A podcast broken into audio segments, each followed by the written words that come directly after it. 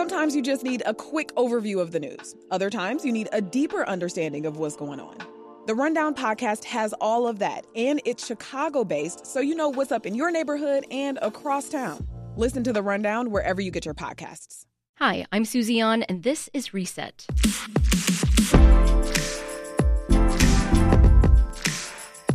Today on the show, Chicago Public Schools CEO Janice Jackson. CPS wants to bring some students back to the classroom after the winter break, but how's that going to work? Earlier this month, the district laid out concrete plans for in-person learning starting in January for pre-K and special ed, with elementary students returning in February. High school would remain remote. So is the time fast approaching to get back to the classroom? Joining me now is CPS CEO Janice Jackson. Welcome back to Reset. Hi, thanks for having me. Thanks for being here. Now, we mentioned, some parents were shocked by the timing of the announcement. The same day the governor announced Tier 3 COVID restrictions. Why was it important for CPS to get the plan out there? Well, I think it was important for a number of reasons. First, we heard from the very beginning that people wanted a much more comprehensive plan, and they also wanted more timing in order to plan for an eventual arrival of students back into the school. And we heard that from principals as well as our families. I think we've all learned from COVID that things are very dynamic and change from time to time, but we thought that it was critically important that we provide our families with as much information as possible, and to keep in mind that this was 2 months advance. So there's a lot that's going to happen in the next 2 months. But what we wanted to make sure is that people were clear that we had a plan in place for the safe arrival of students back into our schools so that they can reap all the benefits from in-person learning. Well, let's get into the plan a bit. Walk us through what CPS is aiming for come mid-January. All right, so we would love to see students in our pre-K through 8th grades return to school over the course of the month in January. It's going to be a phased-in approach. We have asked our parents to complete a learning preference form, which was emailed out last week, and it's due on December 7th. And in that form, parents will have an opportunity on that form, I should say, an opportunity to identify the best learning situation for their children. So they can opt to continue with remote learning, which has been a choice throughout this process. But we're excited to finally offer in-person instruction for the thousands of families that have told us that that's important to them and something that they think their children would benefit from. So we're asking parents to complete that at the conclusion of winter break. We would start by inviting staff back in our cluster programs, in our primary, in our early learning programs, and then phase in the other grade levels over the course of that month. Well, so the return for at least the first group of students, January 11th, the Chicago Teachers Union has called that date arbitrary. Others are concerned that cases might be even worse then, considering it's about 2 weeks after the Christmas holiday. What was the thinking behind that date? A couple of things. Number one, we did take into consideration the winter holiday, and we believe that this gives us enough time for families to celebrate and for us to also identify any patterns that may be troubling and preclude us from starting school. We've made clear our criteria for students returning to school. So number one, people should assume that we're going to open our doors on January 11th unless it's deemed unsafe to do so. In the past, we weren't as clear about what unsafe would mean, and we have published that information through our partnership with Dr. Arwady in the city's health department, and it is based on the reduction in cases over time. And so I think it's important for people to take a look at that plan and to delve in deeply. But we've considered a lot of the feedback that we've received from our families, as well as from the teachers union. And that's correct me if I'm wrong, an 18-day period of making sure that the spread hasn't doubled. Is that, or cases haven't doubled? Yep, they would want to see a reduction in the case doubling. Right now, I think it's at 18 days last time I checked, and so they would want to see that. At 12 days, they would want to see that at least 18 days in order to feel comfortable with school resuming. Now, we should note that this is a hybrid plan, and some students would be in person, and as you stated, families who would want to stay remote can choose to stay remote. What will school look like for those students who do choose to stay remote? Will they have a dedicated remote teacher, or will it be a teacher who is simultaneously teaching to both sets of students? Yeah. One thing I want to point people to is that we did publish a parent handbook that outlines what they should expect.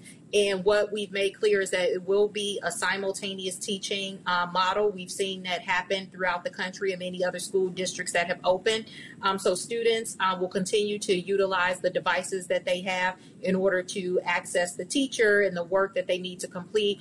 The big difference here is that the teacher obviously would be in the classroom with students, those students on his or her roster who have opted for in-person instruction. You know, I've heard from teachers who are having to do that simultaneous teaching, and it's definitely a new experience, extra work. What kind of supports will be available to teachers to kind of have to have two different brains and teach to two different audiences? Yeah, well, one thing I'd say is this entire pandemic has challenged us. But one thing I am very confident in is that our teachers will rise to the occasion as they've done across the board. We've seen so much creativity from our teachers with regards to remote learning. And while there will be some challenges, I think it's important to note that this is a part of our new reality, and we are providing professional development for our teachers. Schools will have school-specific plans to support their teachers. They're going to be looking at their calendars and their schedules in order to plan to allow for preparation time for our teachers so that they're able to do this. But it's important to note that we've had this model, we've seen this model implemented across the country, Chicago, right here in Chicago in our Catholic and private schools. So we know that it's doable. The goal is to make sure that we're providing our teachers with the support through professional development and other guidance from our Office of Teaching and Learning in order to make sure that they feel supported in order to do this work. It is possible, but I do want to acknowledge the challenges in any environment that doesn't look like a traditional schooling environment for our teachers, but I have no doubt they're going to rise to the occasion and make it work for our children. Yeah, so then when kids are actually back in the building, is there a plan to assess and address learning loss? Yeah, well, I think there are a couple things. Chicago Public Schools has been a district on the rise, and we've been tracking student progress for, over a decade now, and really proud of the progress that our kids have made. Obviously, we intend to continue to look for those patterns, but I want to make sure people understand that our primary focus is, number one, the health and safety of our kids and their social emotional development. We will be looking to accelerate learning. It's really hard to play catch up, so acceleration is going to be the name of the game for us. But the goal is to really try to get some semblance of normalcy for our kids and really make sure that they don't lose too much ground, which is why a return to in-person instruction is critically important. And critically important for the most vulnerable amongst us. When we publish data around student engagement and grades, enrollment, we continue to see some of the same disparities that plague the traditional education system. So we have a new system now. It's really important that we don't reproduce some of the same disparate outcomes that we've seen in past situations. And that means when we see that fewer African American and Latinx students are taking advantage of remote learning, we have an obligation. We have a moral obligation to get our kids back in school so that they don't lose more ground than they've already lost due to this pandemic. Now you mentioned equity. How are we seeing students fall through the cracks during this remote learning time? I think the first thing that I want to highlight is the incredible work that has been done at the school level and in support with our community-based organizations. We instituted at the beginning of the school year an all-hands-on-deck initiative because we knew that this would be a challenge. We know that some of the images that we see around remote learning and what these learning spaces look like, that's not the case for a majority of the students in our school system. They rely on the schools for education, but for a lot more than that. And so we put a lot of systems in place to account for that, but it's only so much that teachers and principals can do if students are not there in front of them. Mm-hmm. And so that's why it is important to have an opportunity for students to come back inside of the building, because we have to make sure that we're meeting all of their needs, academic and social emotional as well. Yeah, I mean, that's been a challenge there. You know, we've seen a high number of COVID cases in Black and brown communities in Chicago. And because of that, you know, we've heard from some parents who are saying they don't want to send their children back to school just yet. I mean, are you concerned that the in-person plan could, you know, maybe deepen inequity if those students who are disproportionately affected don't return? Well, I don't think the plan will deepen the inequity. I think doing nothing would have that effect. So I think offering an opportunity for many of our parents, many of whom are essential workers who have been exposed throughout this pandemic, which has led to the disparate outcome you talked about earlier with regard to COVID cases. So I think providing families with some relief in a safe environment, in a safe manner, so that their kids can continue to be educated is probably the single most important thing the school district can be doing at this time to respond to the pandemic. I also think that we should be reminded of the role that school plays in not just educating students, but educating communities and families. We really have to continue to impress upon everybody the appropriate mitigating strategies, hygiene, behaviors that will help us, you know, stop the spread of COVID, community spread throughout our city. And schools can play a big role in doing that. We can bring our students in. Students tend to comply a lot easier than adults. And so we can bring them in and start to teach them why we wear masks, why we need to do the temperature checks, why social distancing matters, and hoping that those behaviors carry over into the home and carry over into the community and can further help us reduce community spread. Well, after December 7th, once you hear from families whether they want to return to the school or stay remote, if the balance is, or I don't know if there's a balance that you're looking to strike, or if enough students aren't back or have responded that they do want to come back, what happens from there? A couple things that are important to note. We are opening on January 11th unless it's deemed unsafe to do so. The families that opt in for in-person instruction will have that option. So I want families to know they shouldn't worry about what percentage votes one way or the other. What our plan calls for is an option for everybody, the best option for every family. We also know that we've looked at trends across the country, so we know a lot about opt-in rates and how many students show up. So we won't be surprised if there are fewer families deciding to opt in than you know the public may expect. I think the most important message here is that we will have an option for everybody. Those families who wish to remain in a remote environment will have every opportunity and right to do so. But what I'm extremely excited about is that we are making steps to bring our kids back to school. And those families, many of whom have been serving us, and when I say us, I mean the public throughout this pandemic, will now have an opportunity for their kids to be supported during the day while they are out doing the essential work to support our community. Now, the Chicago Teachers Union has come out against a return to in-person learning. They've cited COVID cases among staff who have returned to the building.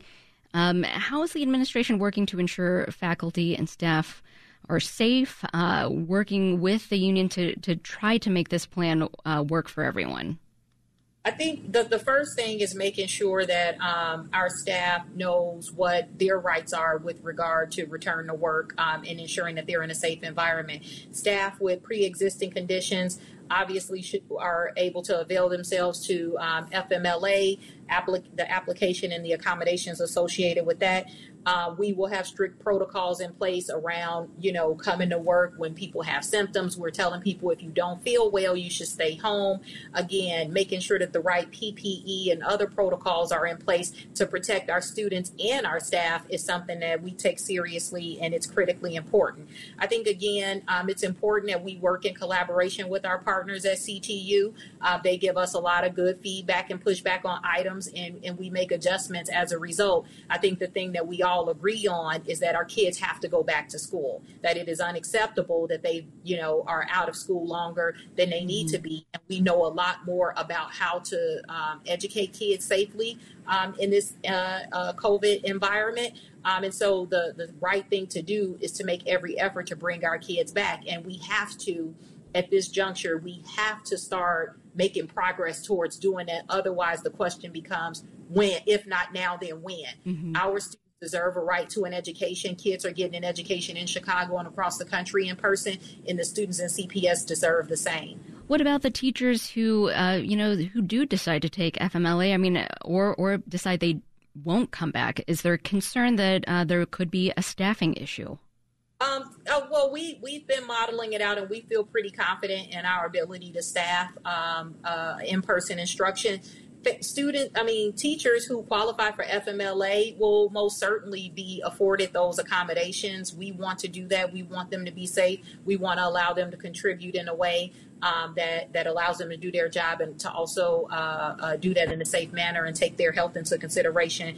But everyone outside of individuals who qualify for FMLA accommodations are expected to return to work just as they would be in any normal environment. And if they fail to do so, they will be subjected to the same steps that we would take in any environment where people refuse to come to work.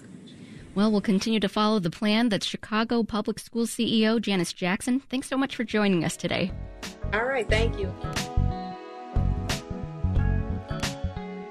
As Chicago Public Schools look forward to in-person learning, some Catholic schools in the area are taking the opposite approach and are going virtual starting today.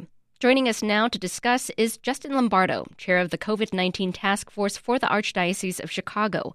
Justin, welcome to Reset. Thank you, Susie, for having me. Well, before we talk about this change here for some of the schools, briefly remind us about the schools and communities the Archdiocese of Chicago serves.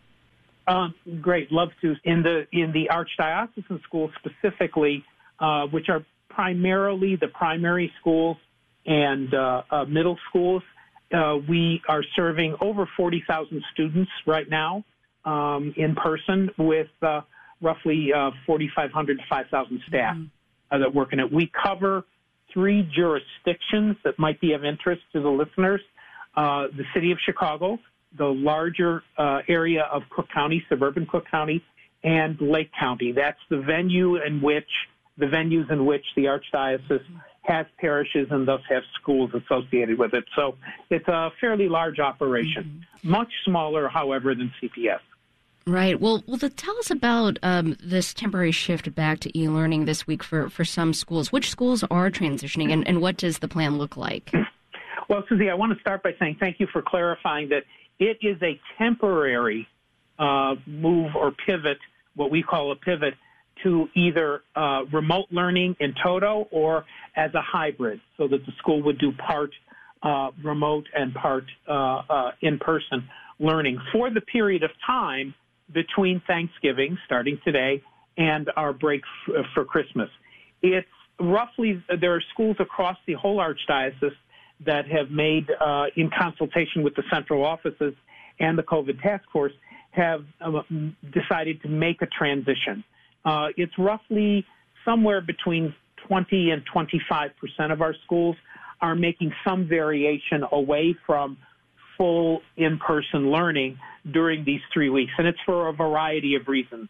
We surveyed the parents, we surveyed principals, we looked at the general infection data down to the level of local areas within the Archdiocese, as well as the projections about travel and what was going to happen around that. And so looking at all those factors, as well as infection rates and exposure rates within the schools that we've been able to track up to this point, we worked with the schools to come up with potential solutions for each one.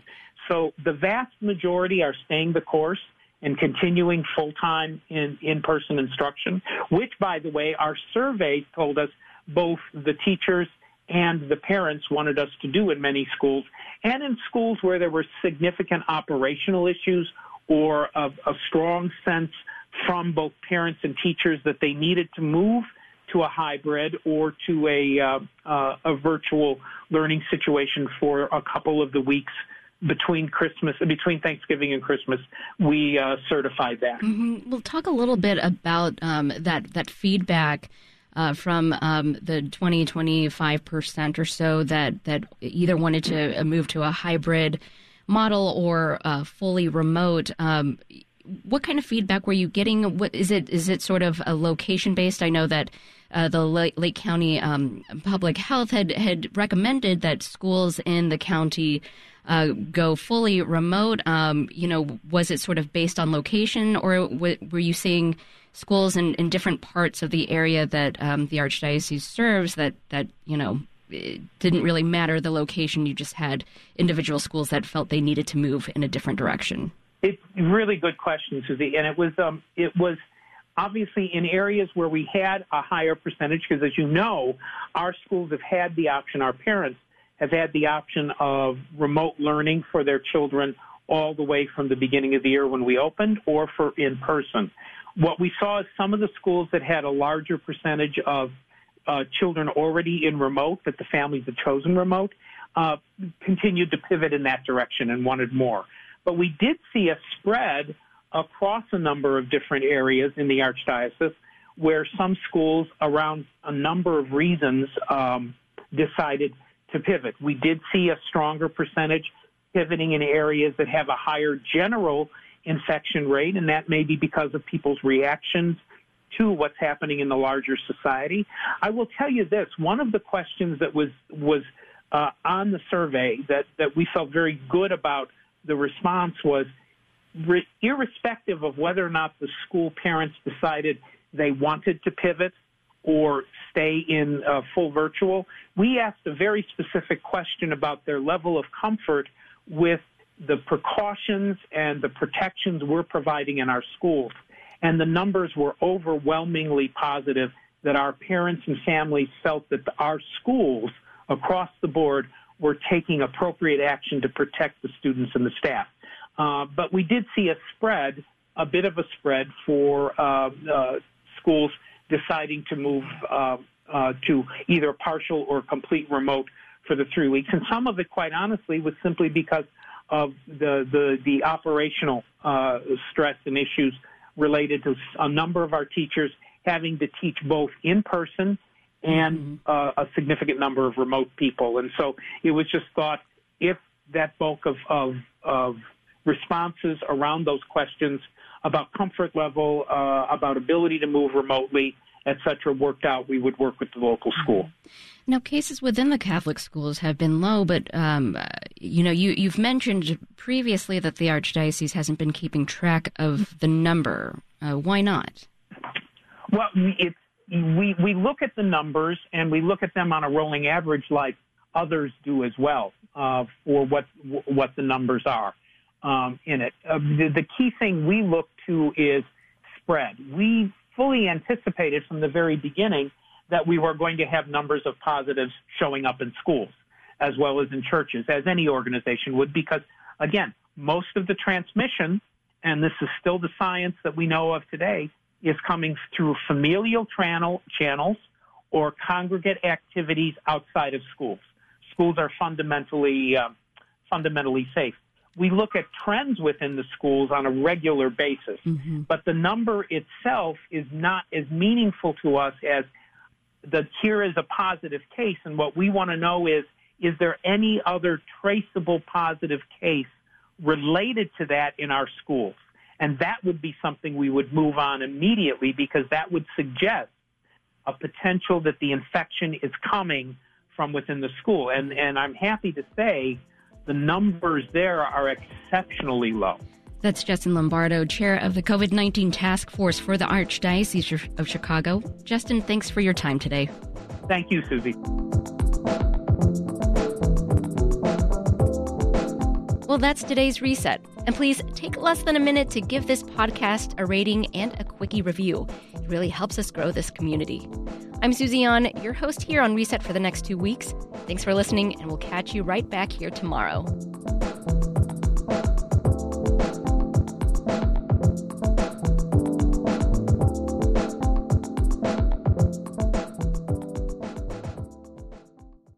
If you need a break from the news, WBEZ's Nerdette podcast is here for you. Our show is all about delight. We laugh about what's happening in pop culture and feature thoughtful interviews with fascinating people. We even have a monthly book club. Listen to Nerdette wherever you get your podcasts.